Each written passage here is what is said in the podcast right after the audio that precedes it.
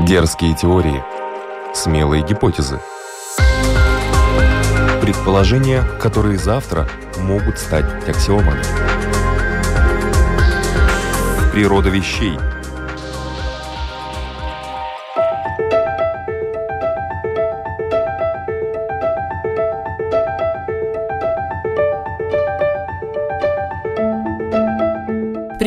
вас, любители узнавать новое об уже известном. Это программа «Природа вещей», подготовленная Латвийским радио 4. У микрофона Людмила Вавинска.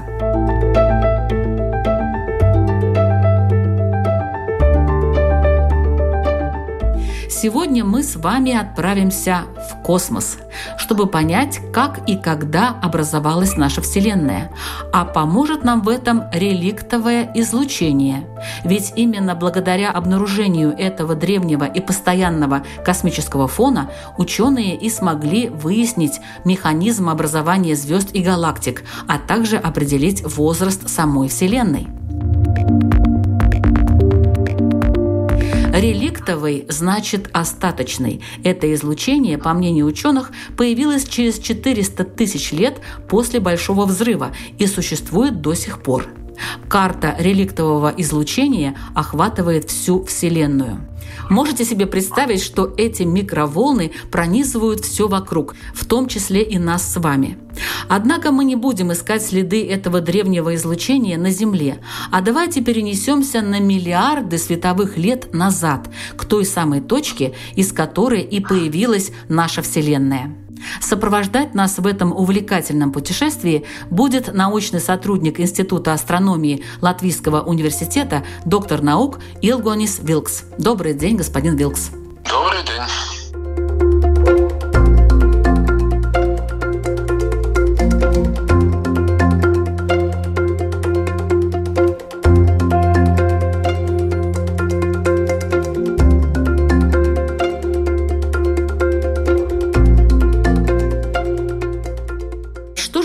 Реликтовое излучение, кто и как его обнаружил, откуда вообще появилась идея, что в космосе присутствует какой-то фон? Вопрос э, многогранный.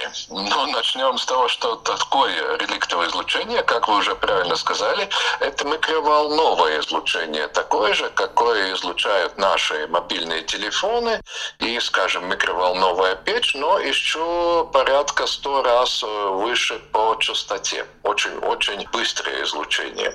И действительно, оно идет э, к нам со всех сторон неба, и оно почти однородно. Это одно из самых однородных вещей в природе, но все-таки там есть небольшие неоднородности, о которых нам стоит э, поговорить. А как люди додумались до идеи, что такое излучение должно существовать, этот рассказ начинается сразу после Второй мировой войны, когда, кстати, ученый российского происхождения Георгий Гамов, который родился и детство провел в Одессе, а потом уже э, в 30-е годы 20 века эмигрировал в США, он вместе со своими сотрудниками начал думать о том, как произошли химические элементы, как образовались во Вселенной. И у них получалось, что вначале Вселенная должна быть горячей и очень плотной. И там могли происходить ядерные реакции, из водорода образовался гелий, и немножко еще тяжелый изотоп дейтерия, немножко лития. И вот это такие статьи были опубликованы в 40-х годах прошлого столетия.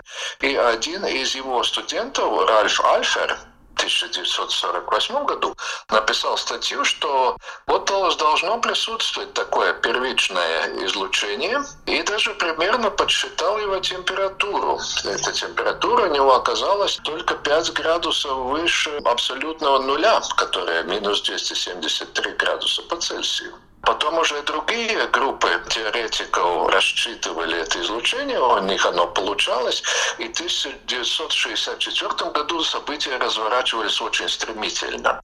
Тогда, кстати, другие советские астрофизики подтвердили по чисто теоретическим выкладкам, что такое излучение должно существовать. И в США была группа астрофизиков, которые уже строили аппаратуру для обнаружения этого излучения, но их опередили совершенно случайно. Два инженера из компании Bell Laboratories которые тоже изучали космическое излучение и совершенно случайно поняли, что в их антенне присутствует какой-то внешний шум. Они даже думали, что это из-за того, что антенна была большая, что в ней поселились голуби и там сделали свое гнездо. Но оказалось все-таки не из голубей, это все-таки вещала сама Вселенная. И вот так в 1964 году, 20 мая, было открыто реликтовое излучение. Кстати, вот э, этот Арно Пензиас и Роберт Уильсон получили потом Нобелевскую премию. И говорили, что немножко незаслуженно, потому что у других э, людей было больше заслуг э, по уже такому ранним идеям насчет реликту излучения. Но так или иначе, оно было обнаружено. И это оказалось важно. Да, вот, кстати, а почему это оказалось важно? На что оно влияет? Как оно вообще возникло? Вы упомянули такой момент времени развития Вселенной 400 тысяч лет после образования Вселенной, после Большого взрыва. Теперь уже более точно даже эта цифра называется 380 тысяч лет, немножко меньше. Что тогда происходило? Кстати, вот эти работы группы Гамова и Альфера показали то, что эти представления о том, как образовались химические элементы, и потом измеряли их во Вселенной, соотношение водорода и гелия, они были очень точны, эти предсказания. Это тоже одна из основ вот нашего представления о том, как образовалась Вселенная в этом большом взрыве. А после этого это уже очень горячее плотное вещество, которое состояло из отдельных частиц, протонов, электронов и фотонов частиц света расширялась, охлаждалась. И когда температура была порядка 3000 градусов, но это достаточно высокая температура, прошел такой эффект, что электроны смогли объединяться с протонами. А это электрон плюс протон – это самый простой атом, в природе это нейтральный атом водорода. Значит, э, смогли образоваться при остывании атомы водорода. И с этого момента Вселенная как бы стала прозрачной, потому что до того электроны, которые ну, свободно летали вокруг, они рассеивали свет. И свет движ, двигался в разных направлениях, можно сказать, был такой как бы туман. А вот тот момент, это произошло по космическим меркам сравнительно быстро, образовались э, эти нейтральные атомы водорода, и Вселенная стала прозрачной, и свет, который в тот момент, 380 тысяч лет назад, летел в своем направлении, теперь мог продолжать свое движение. И вот этот свет, который уже в наше время не света, из-за того, что Вселенная действительно сильно расширилась это время, которое порядка 13,8 миллиардов лет сильно расширилось, теперь это излучение перешло в микроволновый диапазон, имея температуру только 3 градуса, а не 3000 градусов, как э,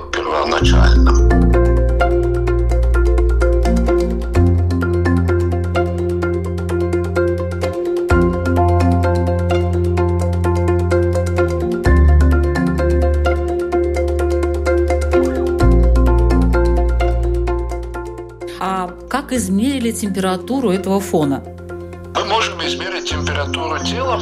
Скажем, есть такой инфракрасный термометр. Даже для людей его применяют в медицинских целях. Просто направляют э, термометр и измеряют тепловое излучение человека. То же самое, в принципе, можно с помощью антенны в микроволновом диапазоне измерить температуру. Эта температура излучения связана с энергией этого излучения, связана с его длиной волны или частотой, которую я говорил, которая в микроволновом диапазоне зоне очень велика. Значит, э, измерить это можно. Но почему все-таки это реликтовое излучение очень важно? Само слово, как вы сказали, реликтовое, остаточное или что-то очень древнее. В наше время чаще его называют микроволновым космическим фоновым излучением. Но это слишком длинно, останемся на, на реликтовом излучении. А в принципе это самое раннее наблюдение Вселенной вот это распределение этого фона, как мы его видим на небе, как он приходит с разных сторон, ничего более старого мы наблюдать пока не можем.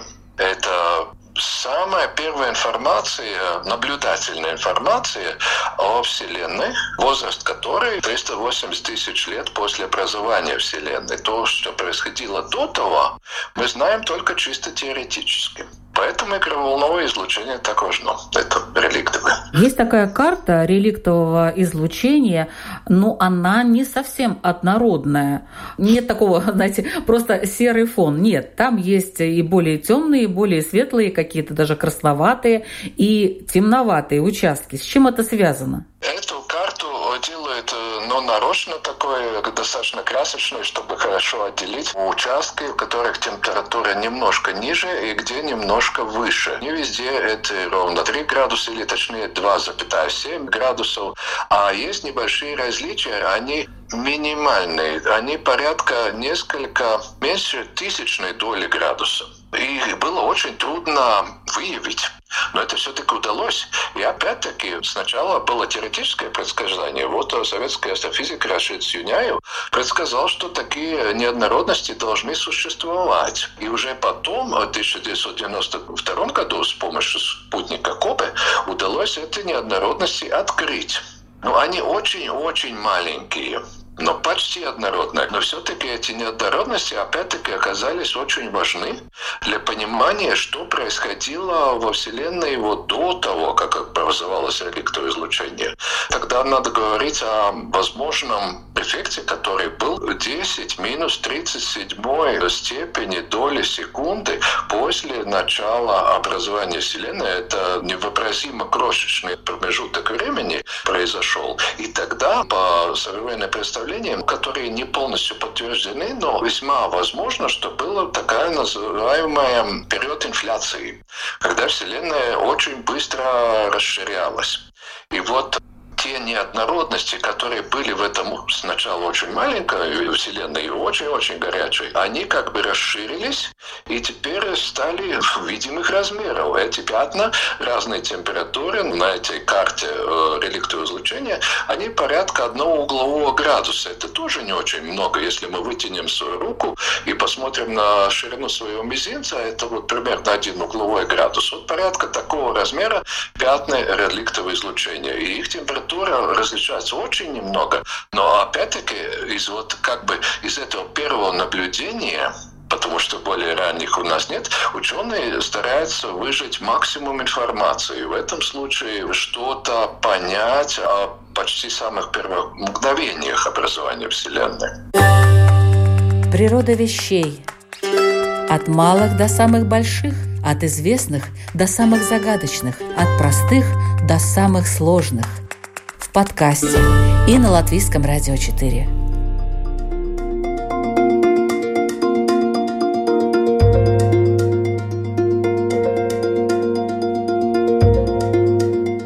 Насколько мне известно, благодаря именно реликтовому излучению ученые могут выяснить, как же образовались звезды и галактики. Нет, не совсем.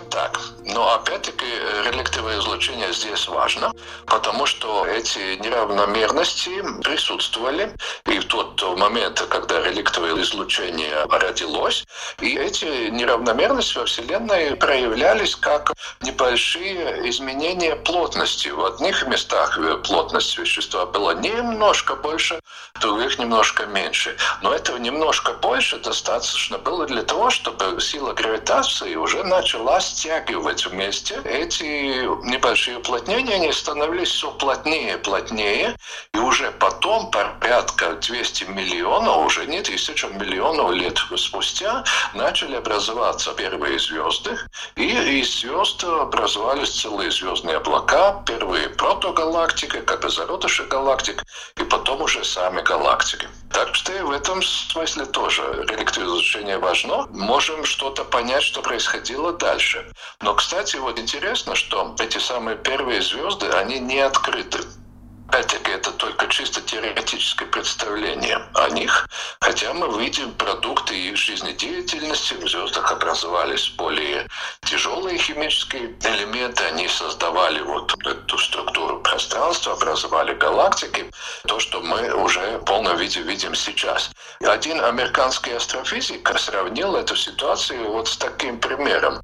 Вот говорил, что у нас вот есть снимок еще зародыша в утробе матери, а потом сразу у нас есть э, следующие снимки в семейном альбоме только от подросткового возраста. А что происходило с Вселенной в детстве, у нас снимков нет. И это так. Действительно.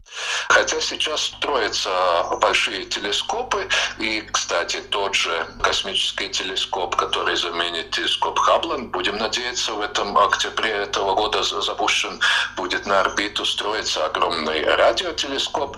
Может быть, через лет пять мы будем больше знать о первых сотнях миллионов лет Вселенной, будут уже и наблюдательные данные, но пока их нет.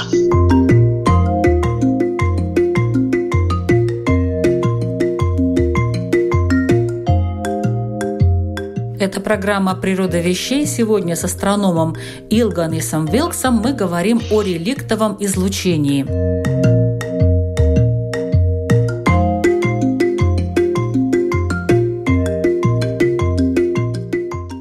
Читаю я литературу по астрономии и вижу чернотельное вещество, черная энергия, черная материя. Как они связаны с реликтовым излучением, ну и не слишком ли много во Вселенной черного? Вселенная сама по себе, она черная, главным образом темная. Звезды — это такие отдельные маленькие островки света. А главным образом Вселенная — это, конечно, пустота, которая заполняет некоторые летящие там лучи света, отдельные пылинки, отдельные атомы газов. Это необходимо понимать.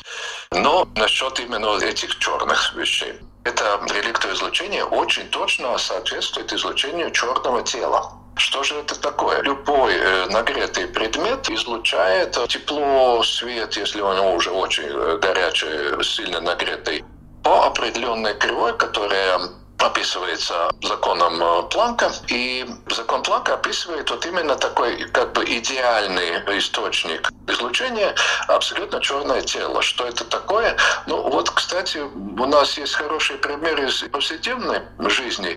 Вот э, если посмотреть снаружи в, внутрь комнаты, мы находимся на улице, смотрим внутрь комнаты, ничего особо не видно, окна такие темные, потому что там свет, который входит внутрь комнаты, потом отражается, поглощается, и очень мало света выходит обратно. Это некоторые примеры абсолютно черного тела. Или очень черные поверхности, если сажей, копотью что-то намазать, если потом это нагреть, оно уже будет излучаться очень близко, как черное тело. Звезды тоже достаточно близко по своему излучению к абсолютно черному телу, а вот реликтовое излучение просто идеальный случай. Там такая точная, это так называемая планковская кривая, что просто диву даешься. Ну, это означает то, что у этого излучения термическое происхождение. Вспомним, что тогда температура, когда она образовалась, была высокая, 3000 градусов. А насчет других темных вещей, еще электроизлучение связано с темным веществом которое должно присутствовать в нашей Вселенной, потому что мы видим порядка 15% все звезды, планеты, туманности, а остальное что-то есть еще, что не светится, пока неизвестно что. Возможно, это просто небольшие субатомные частицы. Их еще следует открыть, но без них никак не получается стройные теории Вселенной. Астрономы, физики почти уверены, кроме совсем некоторые, которые предлагают альтернативные теории, что такое вещество должно существовать.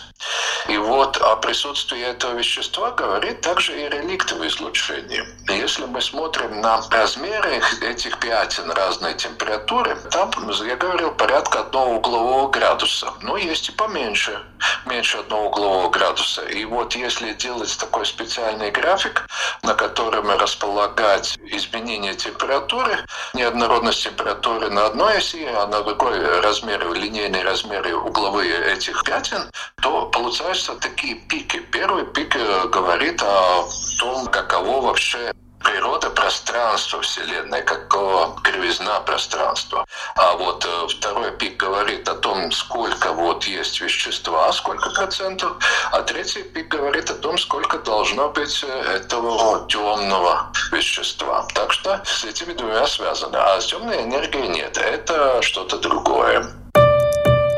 Природа вещей от малых до самых больших, от известных до самых загадочных – от простых до самых сложных. В подкасте и на Латвийском радио 4.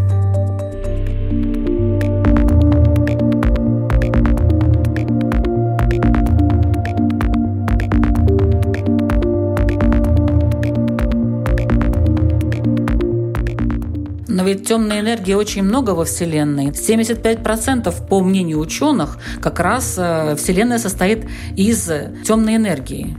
Да, но темная энергия проявляется как э, сила, которая расталкивает Вселенную, и она расширяется все быстрее. И это убыстрение началось порядка 5-6 миллиардов лет назад, но не в то время, когда образовалось реликтовое излучение. Тогда она еще не была доминирующим таким эффектом во Вселенной, темная энергия.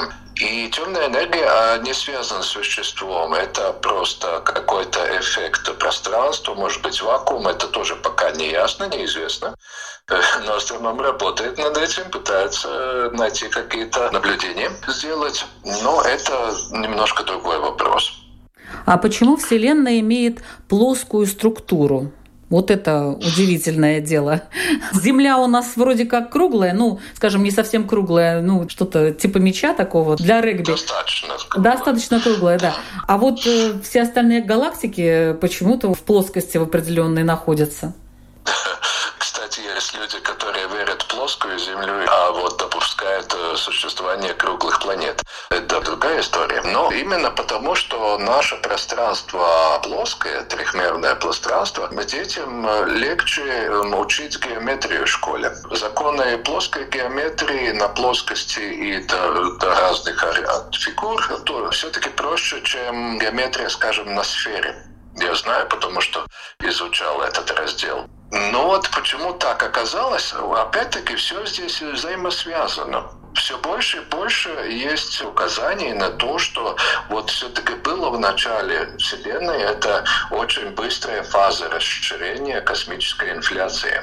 И возможно, что до того наша Вселенная была изогнута каким-то образом, же, скорее всего, была так называемая положительная изогнутость, скажем так. Но при этом расширении, когда Вселенная за кратчайшую долю секунды расширилась неисчислимое количество раз, там порядка, может быть, 225 раз, это очень огромная цифра, многими нулями, то, в принципе, любые кривизна уже невозможно ее заметить, измерить.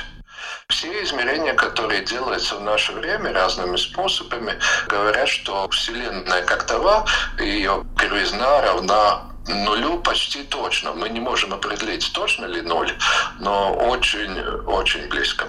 Так что вот и здесь э, реликтовое излучение тоже нам подсказывает эту идею инфляции, которая объясняет э, плоскость Вселенной.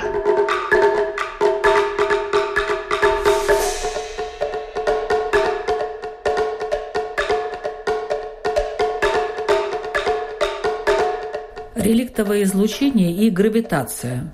Что вы можете об этом сказать? Это интересная тема, потому что реликтовое излучение, как и другие виды излучения, может быть поляризованным. Есть, есть такие там векторы, не полностью во все стороны повернуты, а есть какая-то направленность. Это тогда и называется поляризацией, да, и у реликтового излучения в очень небольшой мере оно присутствует. Одна часть связана просто с тем, что это излучение, проходя через Вселенную, рассеивается на частицах, которые имеют электрический заряд. А вторая часть связана с прохождением через так называемые гравитационные линзы, которые меняют направление и лучей света, и в том числе вот этих микроволн. И еще есть идея, что вот именно во время этой инфляции это было такой очень быстрый и очень грандиозный процесс во Вселенной, что в этот момент должны были образоваться гравитационные волны. В наше время гравитационные волны можно наблюдать от э, слияния двух черных дыр уже где-то поближе во Вселенной, только несколько миллиардов световых лет от нас. А вот в самом начале Вселенной вот должны были возникнуть гравитационные волны и во время этого инфляционного периода. Но, конечно, Вселенная очень расширилась. И эти гравитационные волны, даже если они есть, они очень слабы. Они проявляются вот немножко через эту поляризацию излучения. В 2014 году казалось в одном эксперименте, который проводился на Земле, что нашли эту поляризацию, но все-таки потом объяснили, что нет, это просто обычное растение, которое происходит, э, кстати, пыль действует также на это микроволновое излучение, которое происходит в нашей галактике. И вообще, составляя карты реликтоизлучения, очень трудно как бы убрать местные условия. Вот э, наша галактика в этом смысле нам мешает. Мы находимся почти в плоскости галактики, где много пыли, много звезд. Э, и чтобы устранить, убрать из э, измерений вот все эти эффекты, не полностью возможно. И поэтому иногда не ясно, это ли результат пыли или другого какого-то излучения галактики, или реальный эффект. Так что пока еще гравитационные волны из начала Вселенной не обнаружены, но э, если они будут обнаружены, то это станет самым первым наблюдением Вселенной.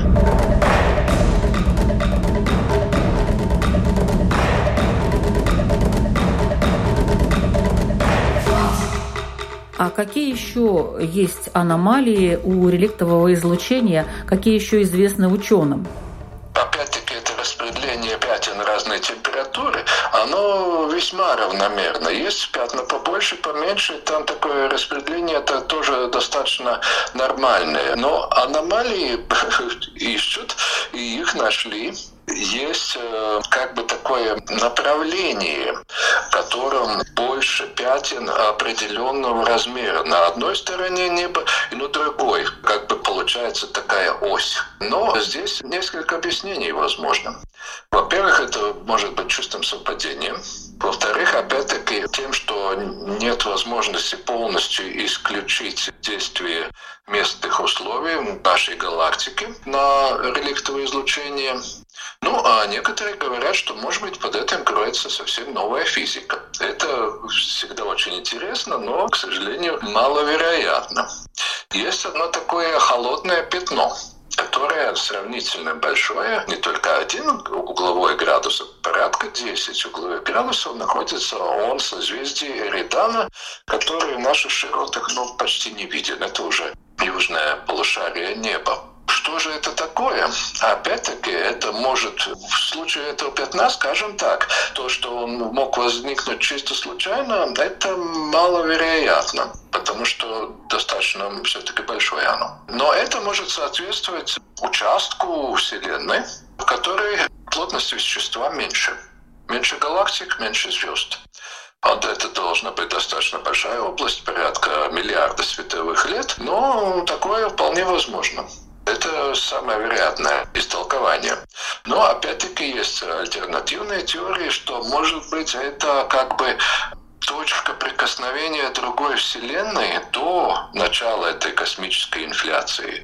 Потому что существует еще интересная идея, что наша Вселенная не единственная. Но об этом говорить можно много, разные идеи выдвигать. Может быть, не единственная, может быть, их много, но опять-таки нет никаких наблюдательных доказательств это холодное пятно называется как возможным доказательством того, что какая-то другая вселенная еще до начала космической инфляции прикоснулась к нашей. Прикоснулась там на квантовом уровне. Может быть, но тоже маловероятно. Что может происходить дальше с нашей Вселенной? Есть ли какие-то предположения согласно тому, что вот мы сейчас видим, что происходит с реликтовым излучением, например? И, кстати, оно не теряет свою температуру, не будет терять со временем? Все-таки миллиарды лет прошли? Конечно, реликтовое излучение уже потеряло температуру от 3000 до 3 градусов. И вот интересно, что реликтовое излучение поддерживает температуру Вселенной примерно на этом уровне. В Вселенной практически нет ничего, которое было бы холоднее 3 градусов выше абсолютного нуля, потому что если оно будет холоднее, то реликтовое излучение его подогреет. И там есть только такое особые условия в очень темных туманностях на некоторое время, то если там туманность расширяется, температура может упасть до 1 градуса над абсолютным нулем. Но э, в будущем Вселенная, продолжая расширяться, и реликтовое излучение будет э, терять э, эти микроволны энергию, и температура будет уменьшаться, и эта длина волны тоже будет увеличиваться.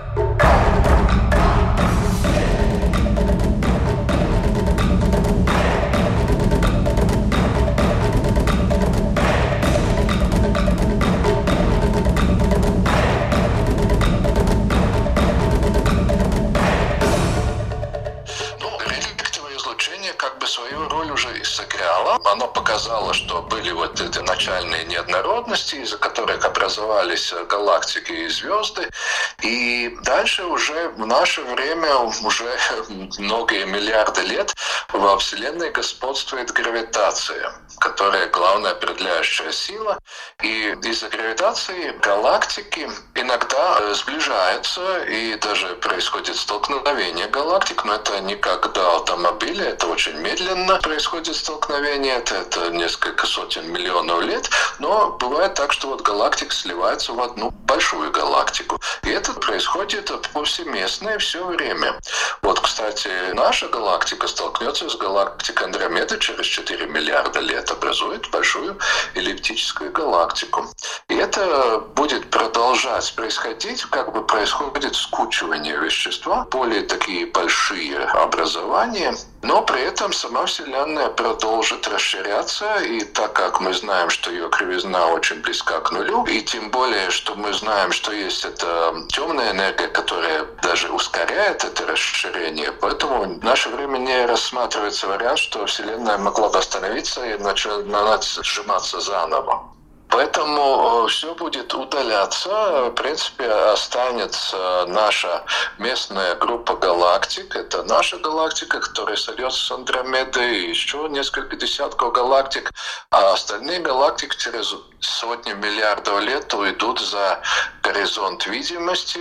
А это, с одной стороны, как бы мы меньше Вселенной сможем увидеть, так что хорошо, что живем в наше время, которое еще Вселенная такая молодая, бурная, скажем так. И, кстати, звезды – источники ядерной энергии, но она не бесконечно, и Солнце через 5-6 миллиардов лет закончит превращать в своих недрах водород в гелий и станет уже потом красным гигантом, потом белым карликом. Это судьба всех звезд. Большие звезды проходят свой жизненный путь очень быстро, а маленькие звезды это могут растянуть на триллионы лет.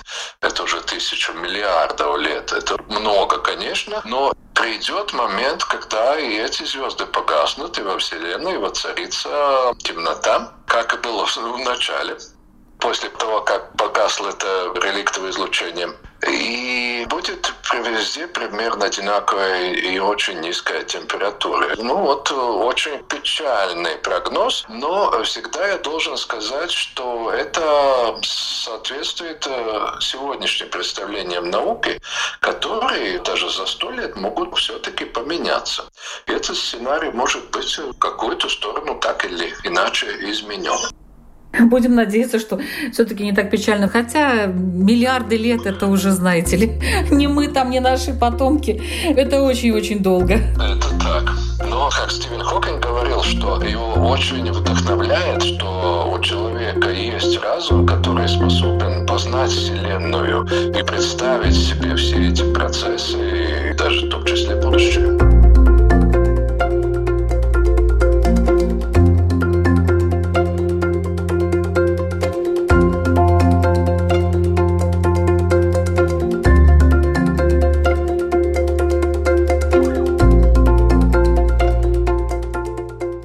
Слушали программу «Природа вещей», подготовленную Латвийским радио 4. Над ней работали Людмила Вавинска, Ингрида Бедела и Кристина Золотаренко. Сегодня о реликтовом излучении мы говорили с латвийским астрономом, научным сотрудником Института астрономии Латвийского университета Илгонисом Вилксом. Большое вам спасибо за очень интересный рассказ. И удачи в вашем представлении Вселенной, чтобы вам ее удалось э, действительно представить, какова она есть. Разные выпуски «Природы вещей» вы можете найти на страничке Латвийского радио 4 и в подкастах на всех популярных интернет-платформах. Давайте же вместе путешествовать в мир науки. Это полезно и очень увлекательно. До встречи!